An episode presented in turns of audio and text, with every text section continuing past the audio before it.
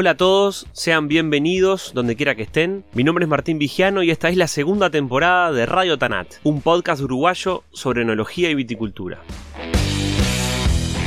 La industria del vino en Uruguay, como pasa en otros tantos rubros, corre con la desventaja de la escala. Así como el país se posiciona en el mundo como productor de alimentos premium, dirigido a un nicho determinado, en el vino pasa lo mismo. Apelamos a la calidad por sobre la cantidad. La cadena de costos se tensa y el precio final del vino suele ser motivo de discusión por parte de los consumidores. Más aún cuando vecinos de la región como Chile y Argentina son capaces de competir a precios de risa para nuestra realidad. Seguramente el precio es uno de los factores que determina la compra y las preferencias de los consumidores. Hay un aspecto muy valioso a considerar cuando uno invierte en una botella de vino y es la relación de la calidad versus su precio. Dicho de otra forma, si luego de beberlo sentimos que la inversión estuvo ajustada o no de acuerdo a nuestro gusto y expectativa. En este episodio, con la participación de Marcelo Busquiazo, Nicolás Monforte, Pablo Ricciardi y Julio Martínez, hablamos de la estructura de costos y el papel de los distintos eslabones de la cadena comercial en la industria del vino uruguayo. Este podcast lo presenta Vinos del Uruguay, que te invita a disfrutar de nuestros vinos con moderación.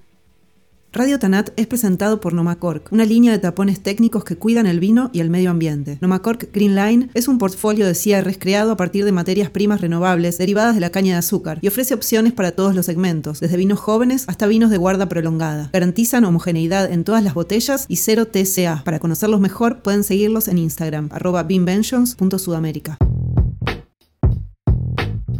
Una botella de vino es el resumen del trabajo de muchas personas, y cada eslabón de esa cadena agrega valor a un alimento capaz de transmitir el carácter de un lugar o la esencia y tradición de una familia. Hoy vamos a hablar de plata, de cuánto cuesta producir la uva, cuánto hacer el vino, ponerlo en una botella y el resto del trabajo para que esté parado en una góndola antes de que el consumidor lo elija. Para situarnos en contexto, decimos que Uruguay es un pequeño productor porque tiene 6.000 hectáreas de viña en producción, lo cual es una anécdota frente a las más de 200.000 hectáreas de Argentina o las casi 150.000 de Chile. Por eso lo del comienzo, la escala nos condena a hacer poco y bueno con identidad propia o fracasar en el intento. Si a eso le sumamos que tomamos precios de insumos que nuestro país no es capaz de producir, estamos fritos. Llegar a producir un kilo de uva en Uruguay puede costar en promedio entre 18 y 25 pesos, por mencionar una aproximación. En ese costo se incluye todo lo necesario para trabajar la viña en el año, fundamentalmente mano de obra, es decir, horas de trabajo de personas, y en segundo término, insumos para cuidar las plantas, de los cuales la mayoría también se importan y se pagan en dólares. Para obtener el vino de una botella de 750 mililitros, se necesita como mínimo un kilo de uva. Producir esa materia prima tiene costos muy variables de acuerdo a la bodega que sea, pero podríamos estimar que el vino terminado, con la uva incluida, puede costar unos 40 pesos uruguayos.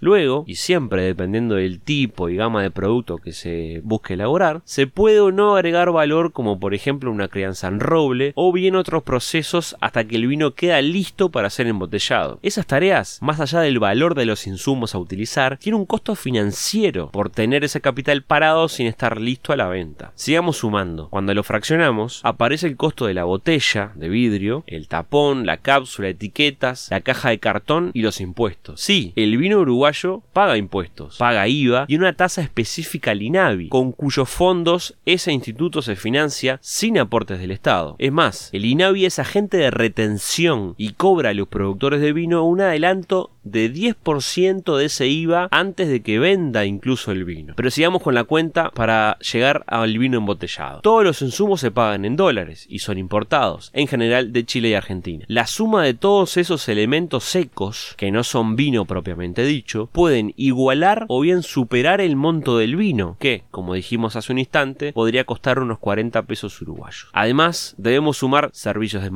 y etiquetado, y luego el costo del depósito y finalmente la logística de traslado y entrega. Esa entrega se hace luego de haber invertido en fuerza de venta, es decir, lograr que una tienda o un supermercado quiera incorporar tu producto, para lo cual hay que invertir en recursos humanos y materiales. Y esto dicho de forma muy resumida, porque no no mencioné algunos costos ocultos como servicios de diseño o acciones de marketing, entre otros. Una vez que tenemos el número de cuánto gastamos para lograr nuestra botella, que solo a efectos gráficos podríamos cotizar en unos 100 pesos uruguayos, entra a jugar el eslabón final de la cadena que es el comerciante, quien busca una ganancia por vender el vino, y entonces le marca un porcentaje por sobre ese costo que recibe el productor. Queda más por discutir, pero sumemos voces para entender cómo funciona esto.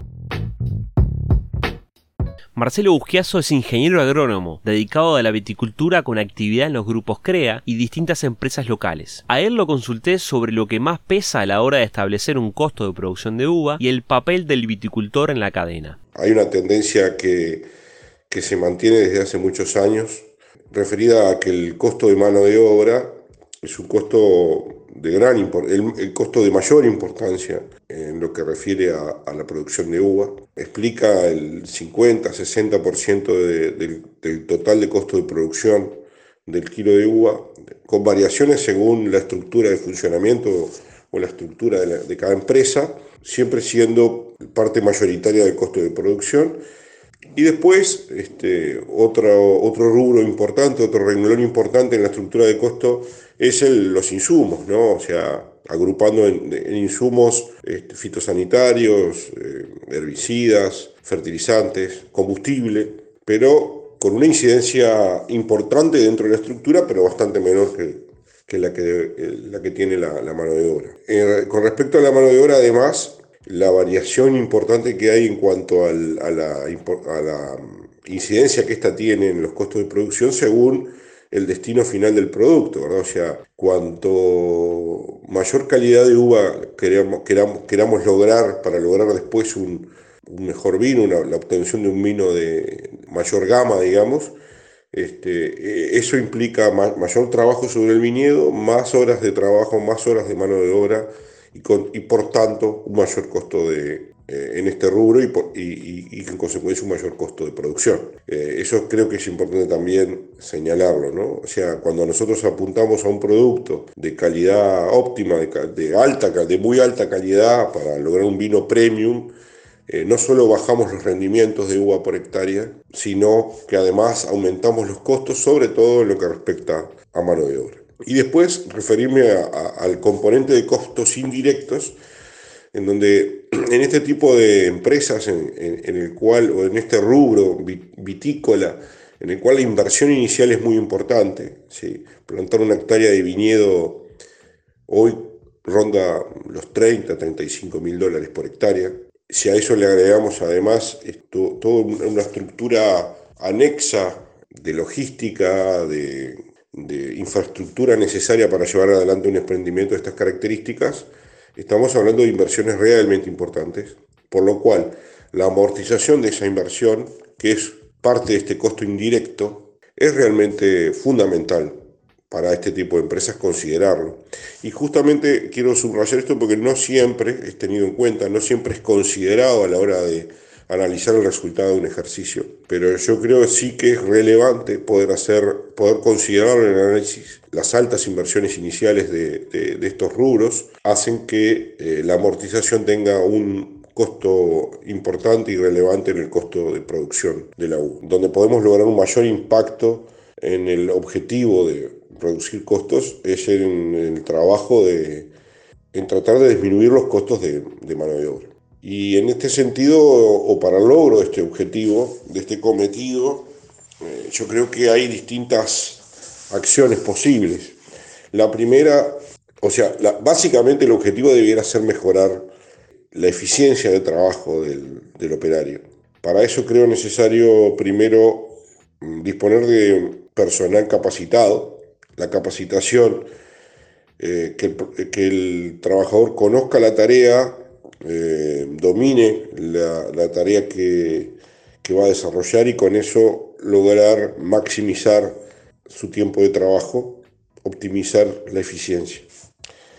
También, sin duda, y la experiencia en, estos últimos años así lo demuestra, eh, la incorporación de tecnología en, en, lo que es el manejo del viñedo es algo ineludible, digamos, si lo que queremos es bajar los costos de mano de obra. Eh, estamos hablando de, bueno, mecanización, ¿verdad? Incorporación de determinadas tecnologías que favorezcan la tarea del, del trabajador. Mm, estamos en una economía de oferta y demanda, por lo cual yo debiera, mi primera respuesta a la pregunta sería, em, como un mercado que se regula por la oferta y la demanda, el precio que el productor de, recibe por su producto, por su uva, es el justo. Ahora, podemos preguntarnos si ese precio es el adecuado en el sentido de que en, muchos años hemos tenido eh, vendimias en las cuales eh, los productores de vendedores de uva, digamos, los viticultores que venden su producto, su uva, no han logrado márgenes interesantes o incluso han estado con resultados negativos. Entonces, eso nos, nos, está diciendo que hay una realidad que hay que atender y, intentar mejorar. Entonces yo me, hago, me la pregunta si eso es posible y creo que sí, creo que sí es posible, creo que sí sería justo mejorar o, o generar acciones que permitan mejorar ese margen. Pero claro, eso, eso implica em, promover cambios, desarrollar políticas eh, que permitan eh, lograr esto, ¿no? Acercar, generar, generar políticas que permitan acercar, por ejemplo, ¿no? Generar políticas que permitan acercar a esos pequeños viticultores que venden su uva al mercado de comercialización de vinos de alta gama, de mayores precios, eh, a la exportación, al enoturismo, que cada vez tiene mayor desarrollo en el Uruguay. Con esto quiero decir que mm, deberíamos poder diseñar, repensar nuestra vitivinicultura eh, de forma tal de poder alcanzar este objetivo mm, de que el productor, el viticultor que comercializa su uva para posteriormente elaborar un vino alcance un precio justo, un valor justo de su, de su producto que le permita tener una rentabilidad adecuada o razonable.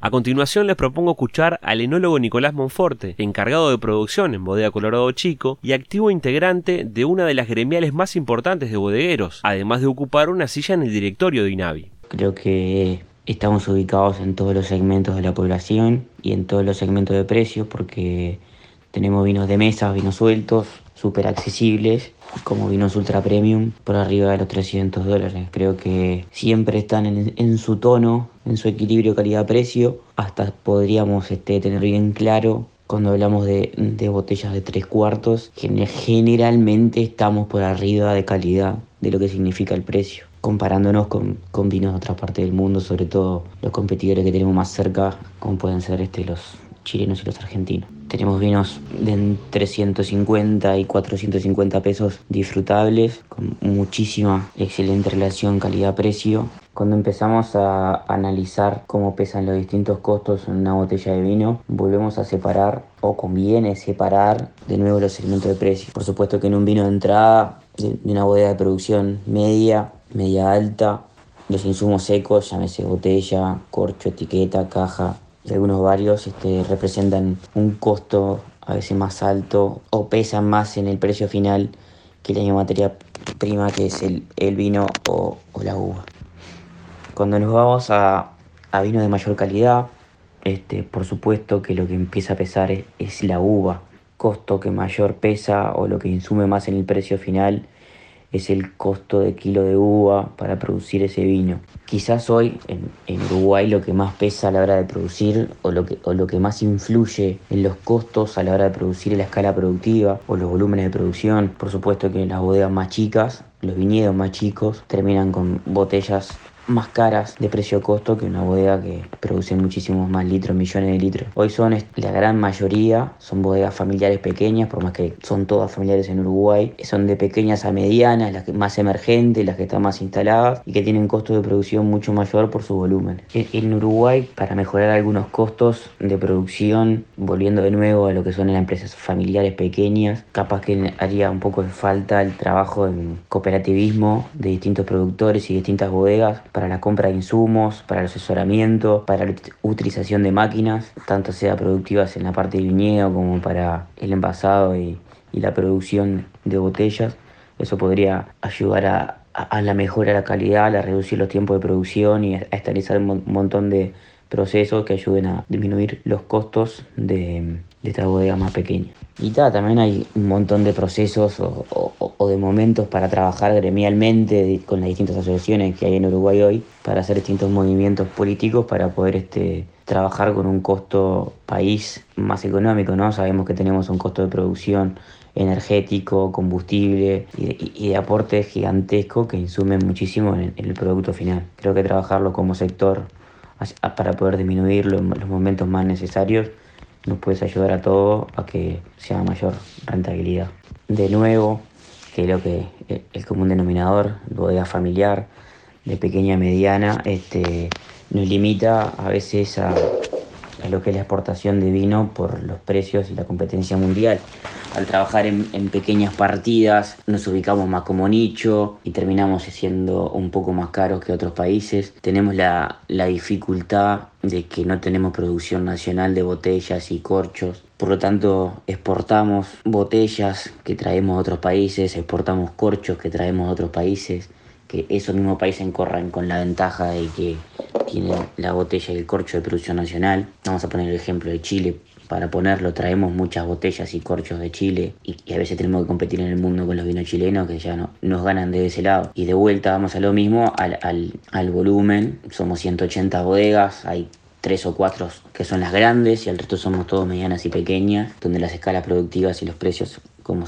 hablamos antes, nos encarecen. Y contra ahí este, apuntamos a que es un producto más de calidad, más de nicho, más de personalidad familiar. De, exportar nos hemos encontrado con la dificultad de que en la puerta de la bodega podemos este, igualar los costos, bodegas más grandes de otras partes del mundo, pero tenemos un costo de la bodega hacia el puerto y administrativo de puertos y, de Estado que nos deja por, por fuera de varias negociaciones internacionales, ¿no? cuando para lo que es el país un pequeño cambio en las exportaciones pueden generar un, equilibrio y un aumento de los precios en mercado interno y de trabajo más tranquilo que nos, nos haría mejor a toda la cadena productiva. En lo que respecta al precio final que le llega al consumidor, hay distintos márgenes donde pasa hasta el que, el que lo entregó, la distribución, el vendedor, el elaborador, el productor de uva, este, donde en todos esos eslabones de la cadena las ganancias son distintas, los márgenes que se manejan son distintos, cada uno tiene su costo,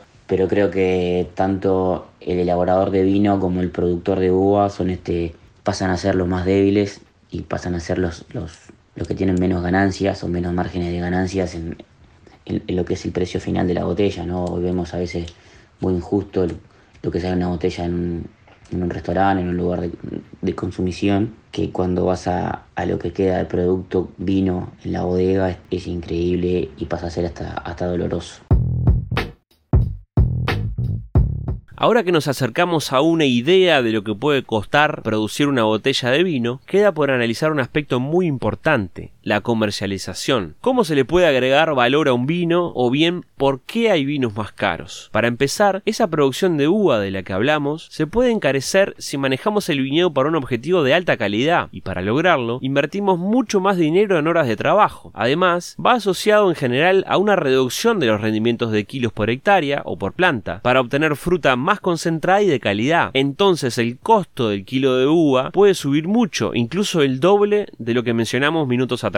Luego juegan otros factores como lo ya dicho del roble o algo también importante como las bajas producciones, por el simple hecho de que lo que es escaso vale más. También se le agrega valor a un vino que se elabora con uvas de características determinadas, ya sea por las condiciones donde crece, la variedad o el año de cosecha. Del mismo modo, la marca bajo la cual es comercializado el vino juega un papel fundamental y se además el producto tiene una historia, un relato para contar, se le puede sumar más valor. Todo eso y más puede incrementar el precio de una botella. La pregunta es, ¿hasta cuánto? ¿Hay un límite? Sinceramente no. Como marcan las reglas de la sociedad moderna, también este producto se rige por oferta y demanda. Por lo tanto, el vino costará lo que los consumidores estén dispuestos a pagar.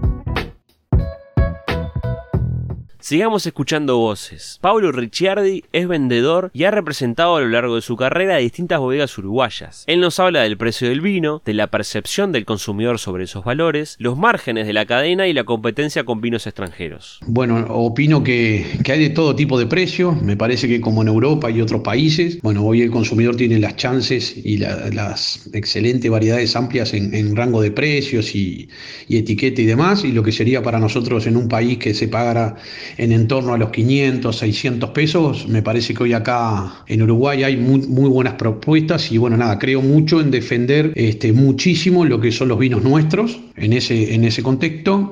Y nada, hay vinos de, precio poco más elevado acá en Uruguay, que así los hay en, otros países. Eh, el que viaja o compra vino de otro país paga, paga una marca más que un vino siempre es lo que pasa.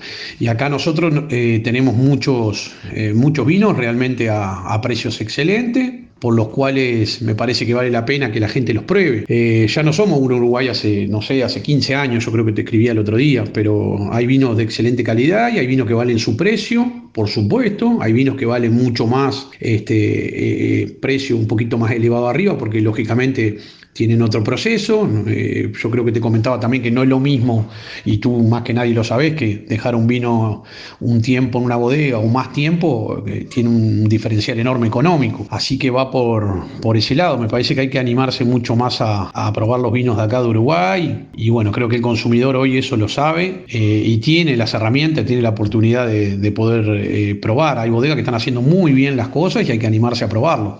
Y el tema de los precios me parece que va por ese lado. Eh, hoy el precio está en el entorno de los 500, 600 pesos, 700 pesos. Hasta ahí hay un consumidor muy fluido porque ingresan vinos realmente al país de precios muy baratos.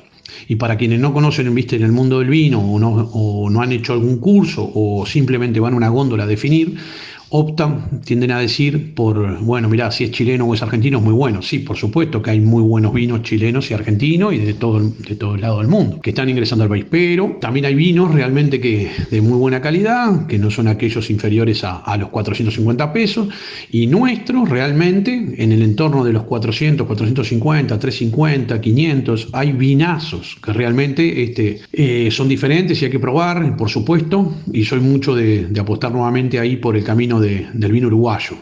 Eh, lógico que, un buen vino argentino entre 200 y 400 pesos vas a encontrar, por supuesto, pero hay que probar un uruguayo. En ese entorno de rango de precios me parece que sin duda alguna hay muy buenos y realmente hoy hay una variedad impresionante de vinos y de, cepas que realmente los bodegueros se están animando a, producirlas y está muy bueno. Y realmente creo que es eso lo que, lo que hay que apostar a a probar y por supuesto que, estamos en desventaja eh, porque han venido eh, vinos europeos a, realmente 200 pesos uruguayos, entre 200 y 300 pesos uruguayos y eso compite. Y bueno, hay una leve desventaja este, pero no estamos mal parados con respecto a la calidad de vino que tenemos nosotros, por en torno de 200, 400 y de ahí hacia arriba, que está muy bueno. Y bueno, nada, ahí sí las grandes superficies, los minimark, la vinería, hoy le están marcando este, un porcentaje que está que está de acorde a lo, que es este, el valor y está bien. Los restaurantes hoy bajaron mucho, antiguamente se les marcaba un 200%, en algún lado un 300%, luego antes de la pandemia empezaron a, bajar un 100% de margen. Y bueno, hoy están en, un entorno de los 80, 70% de margen debido al servicio y demás, que me parece que también está razonable. No, no, no vi grandes cosas, te diría en un 85% del mercado en general que los precios están razonables. Este, y bueno, hoy se respetan los precios mucho, que nosotros marcamos el camino, las bodegas, digo yo, o deberíamos todos marcarlo, en nuestro caso lo hacemos, y ponemos un precio sugerido, tanto para la vinería, para grandes superficies, para los restaurantes, para que no se eh, desvirtúe todo lo que es el mercado luego. Finalmente, el sommelier Julio Martínez, quien además lleva adelante un bar de copas en Montevideo, nos da su visión sobre el tema del precio del vino uruguayo. Creo que el precio de los vinos está bien. Muy poca cosa me llama la atención en cuanto a un precio elevado. Imagino que cada bodega debe tener sus propios costos y que debe ser difícil de, sacarlos, ¿no? Pensando el costo fijo nomás de tapa, corcho, diseño, etiqueta, botella y después costear lo que es mano de obra, inversiones, etcétera. Imagino que está bien que cada bodega le ponga el precio que le parezca porque ellos bien saben qué fue lo que les salió hacer ese vino. Y si creen que tienen un vino con cierto potencial o, algo especial, este, también marcarlo en el precio me, parece bien. Yo creo que la mayoría de los consumidores no tienen mucha idea de en cuanto a, a, cuánto debería valer un vino, ni que hablar de los tipos de vino que existen. Muchas veces en catas, eventos, puedo conocer al cliente y hablar un poco de lo que consumen habitualmente y veo que se guían por algo que es relativamente conocido o que está siempre eh, primero en la góndola y termina pagando más en vez de averiguar, asesorarse. Bueno, ahí está nuestro trabajo también, ¿no? Del sommelier, de que nos consulten, de que nos digan qué tipo de vino, hasta el precio o algo, y, y lo podemos guiar. Y yo creo que haciendo eso pueden llegar a pagar menos por algo mejor. Más hoy día también que hay mucha oferta dentro de las bodegas con sus páginas web donde te hacen llegar el vino en la puerta de tu casa a precio de bodega. No, no, yo no creo que sea una limitante. En, mi caso, ¿no? No veo de que sea así porque es también lo que yo quiero, ¿no? Yo quiero mostrar, dar a conocer bodegas uruguayas, que en mi local tengo bodegas extranjeras también, pero quiero hacer ese plus y estoy dispuesto a abonar un poco más para mostrar esas bodegas uruguayas y poder contar una rica historia de, nuestro país. Entonces ahí no veo mucho el precio, eh, la diferencia en precio que puede haber a veces en alguna bodega extranjera que te la trae el distribuidor y que te hace unos números mágicos, que obviamente si miras números sí te va a servir, pero después en calidad y después en experiencia al cliente, yo me quedo con esto de brindarle al, cliente esa experiencia de contarle de una bodega uruguaya que puede visitar en cualquier momento y que puede encontrar el vino tanto en mi local como en otros lugares. Entonces, a mí no, me molesta el, margen que, puede existir eh, con los vinos uruguayos. Y bueno, después sí, o sea, en cuanto a precios, puedes buscar y encontrar más barato. Eh, hay en locales que el mismo vino estaba mucho más barato y, a veces en un restaurante obviamente es más caro o en un bar este, o en una tienda. Sí, está bien que existan esos márgenes, esas diferencias. Y porque uno también vende eso, ¿no? O sea, si vos vas a mi local a tomar un vino, no solamente compras el vino, yo te doy la, la copa, te doy el servicio del vino, te doy el ambiente, la música. Entonces me parece bien marcar esas diferencias, que si vos vas a una tienda, compras el vino y te vas. Y después eh, eh, otro tipo de tienda, que solamente capaz tomas el vino y, y estás un rato ahí y te vas. Me parece que va todo acompañado de eso, del servicio que vos brindes. Y ahí podés poner el, precio al, que vos quieras o que vos creas, que también vale toda esa experiencia de tu local. Que sí, me parece razonable los distintos precios que hay en distintos locales.